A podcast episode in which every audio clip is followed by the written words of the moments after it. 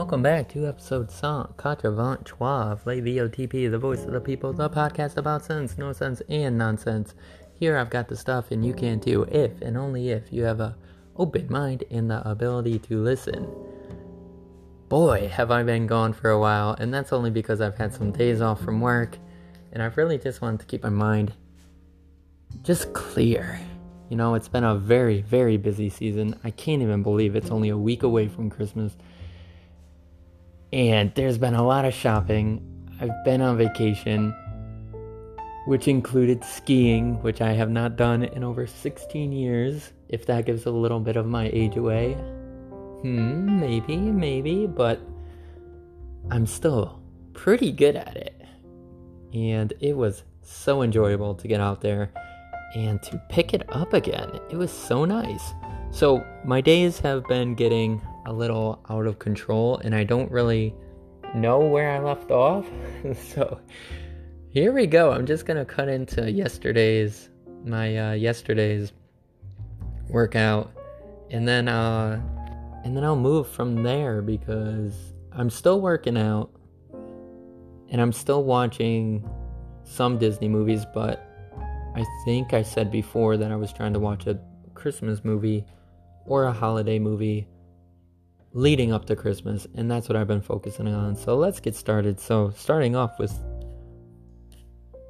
Don't Do Me Like That by Tom Petty and the Heartbreakers, I Know What I Like by Huey Lewis and the News, Strange Room by Keane, Laurel by Pinback, Sleeping at Night by Cuddle Ghost, Sorry by Justin Bieber, Heartache by Relient K, Roots featuring Amanda Fondel by Cosmo and Amanda Fondel. Fred Astaire by Jukebox, Jukebox the Ghost. I'll Never Love Again. Film version by Lady Gaga and Bradley Cooper. Fever by Roosevelt.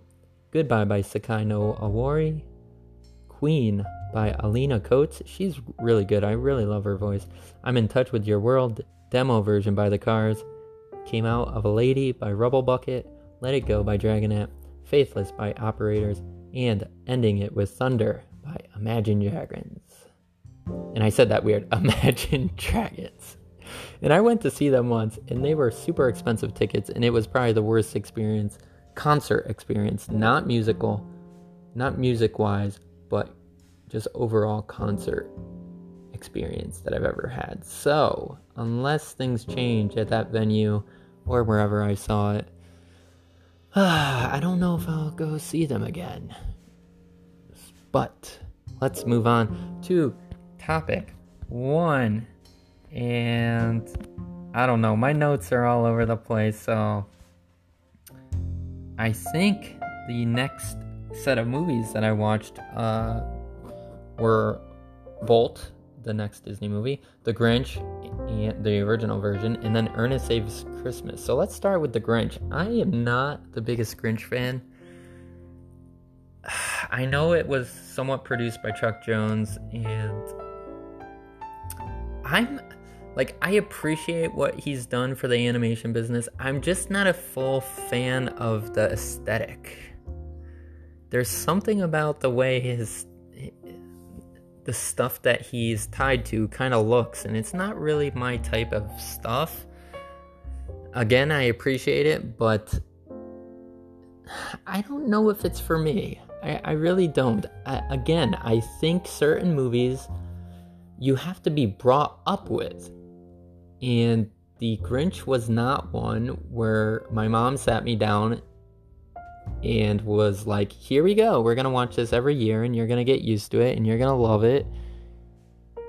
That wasn't how it was. That wasn't how it was with Peanuts. That's not how it was with The Grinch. That wasn't how it was with a bunch of things.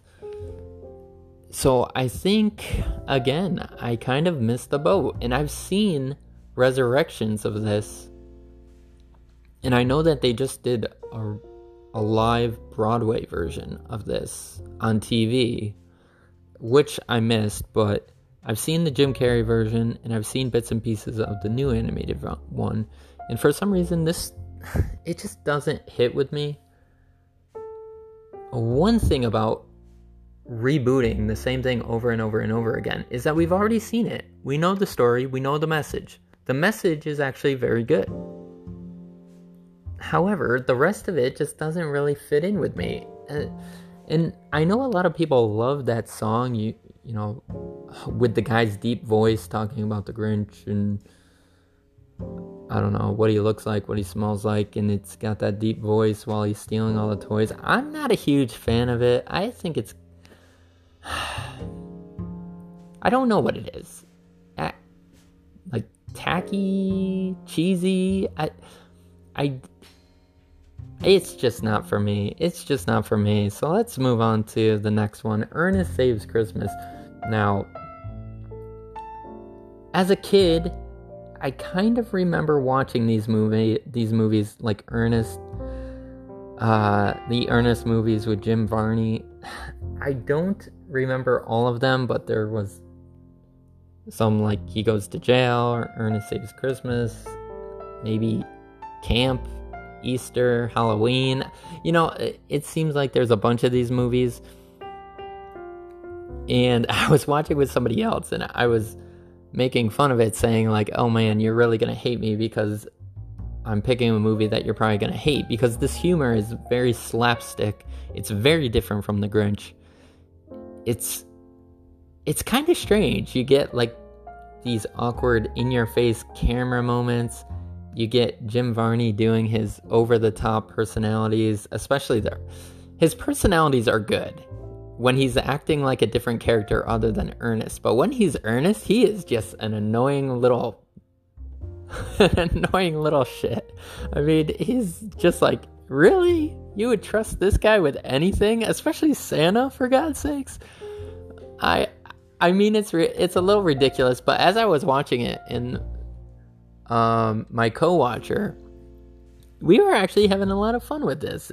And I th- I think it is because there's a little bit of charm with it, as much it, as as how absurd it is. It has the balance of charm, so it almost equals out, and you could tell that the one thing holiday movies have is most of the time, I should say, they have a good message and that's what this movie has, that's what The Grinch has. And I would say the movies that I'm going to be talking about in the future and the ones in the past around Christmas time, they all have a good feeling, a good message to it. And that's what I would say this movie has. I I wish I could watch all of his movies just to get a better understanding if it's the same kind of direction, I should say, for these. I'm gonna guess it is. So, if you kind of like over the top, slapsticky, kind of absurd jokes and kind of physical comedy, it's it might be up your alley. I think it was a cool one just to revisit. And that's Ernest Saves Christmas. Now let's get to the Disney movie. Now, after this Disney movie, I've taken a little break. I'm gonna see if I could watch the Princess and the Frog, and Tangled before Christmas, but I'm not sure if I'll be able to. But today it is Bolt. And I have to say, there's not much here that stands out for me. There's. When I think Disney, this movie does not come into my head. And I, this was one I did not see in theaters because for some reason the 3D Disney movies when they were coming out I didn't have an an interest for them, so I kind of strayed away from it. But seeing it it has like usually Disney movies have good stories. And this one definitely feels like a 2000 millennial kind of movie. You know, almost like all the shows like breaking the third or the fourth wall to where, or maybe not even that, where they're just like the main character has like two alternate identities, like the normal version of themselves, but then they're also a singer, or they're also an actor, or they're also a secret agent. And this is exactly what this is. And so when you get all that kind of content all in the same generation, the same time, it doesn't seem as special. And this is what happens with Bolt. Now, I will say the opening sequence to this is pretty sweet when she is in agent mode and Bolt has to and they have to like interact and she's like fetch, bark, uh, run, Uh, and she's doing all these commands and i think that that's pretty cool and they do a really good job with that. Now besides that it's pretty much your maybe very similar to kind of a toy story. And it's kind of like bolt is buzz lightyear to where like he's completely out of the loop of reality. And then he meets somebody that brings him back to reality. So it has a similar take like that.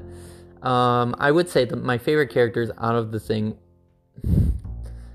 There's a little hamster rhino. He's okay, but the one that really steals the show is Mittens.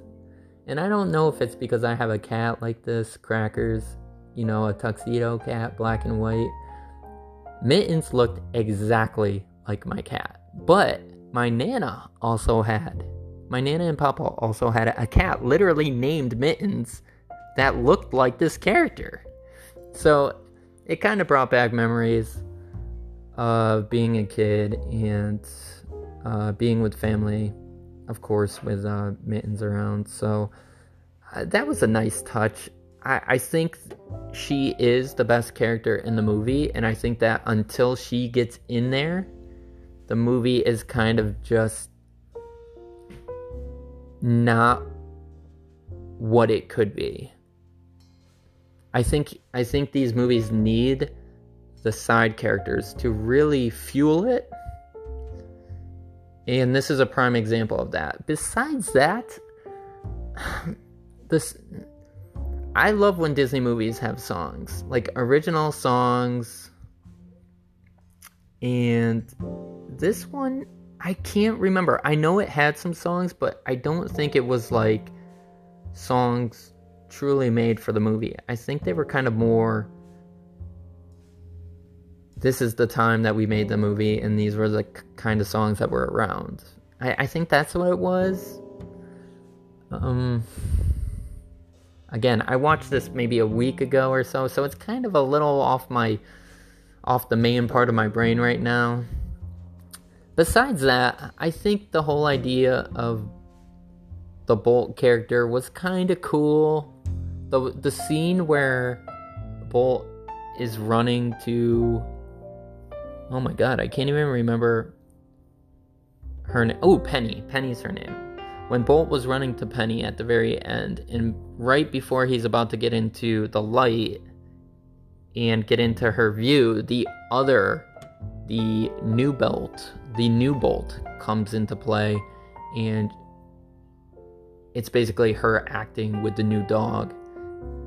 And the real Bolt is pretty upset over it. That I think was kind of the best sequence um, for that character. I I did like I liked all the fun stuff that the side characters were having on their journey. I thought that that was kind of fun and that was kind of clever, but again, I'm thinking Disney, and for some reason, this one does not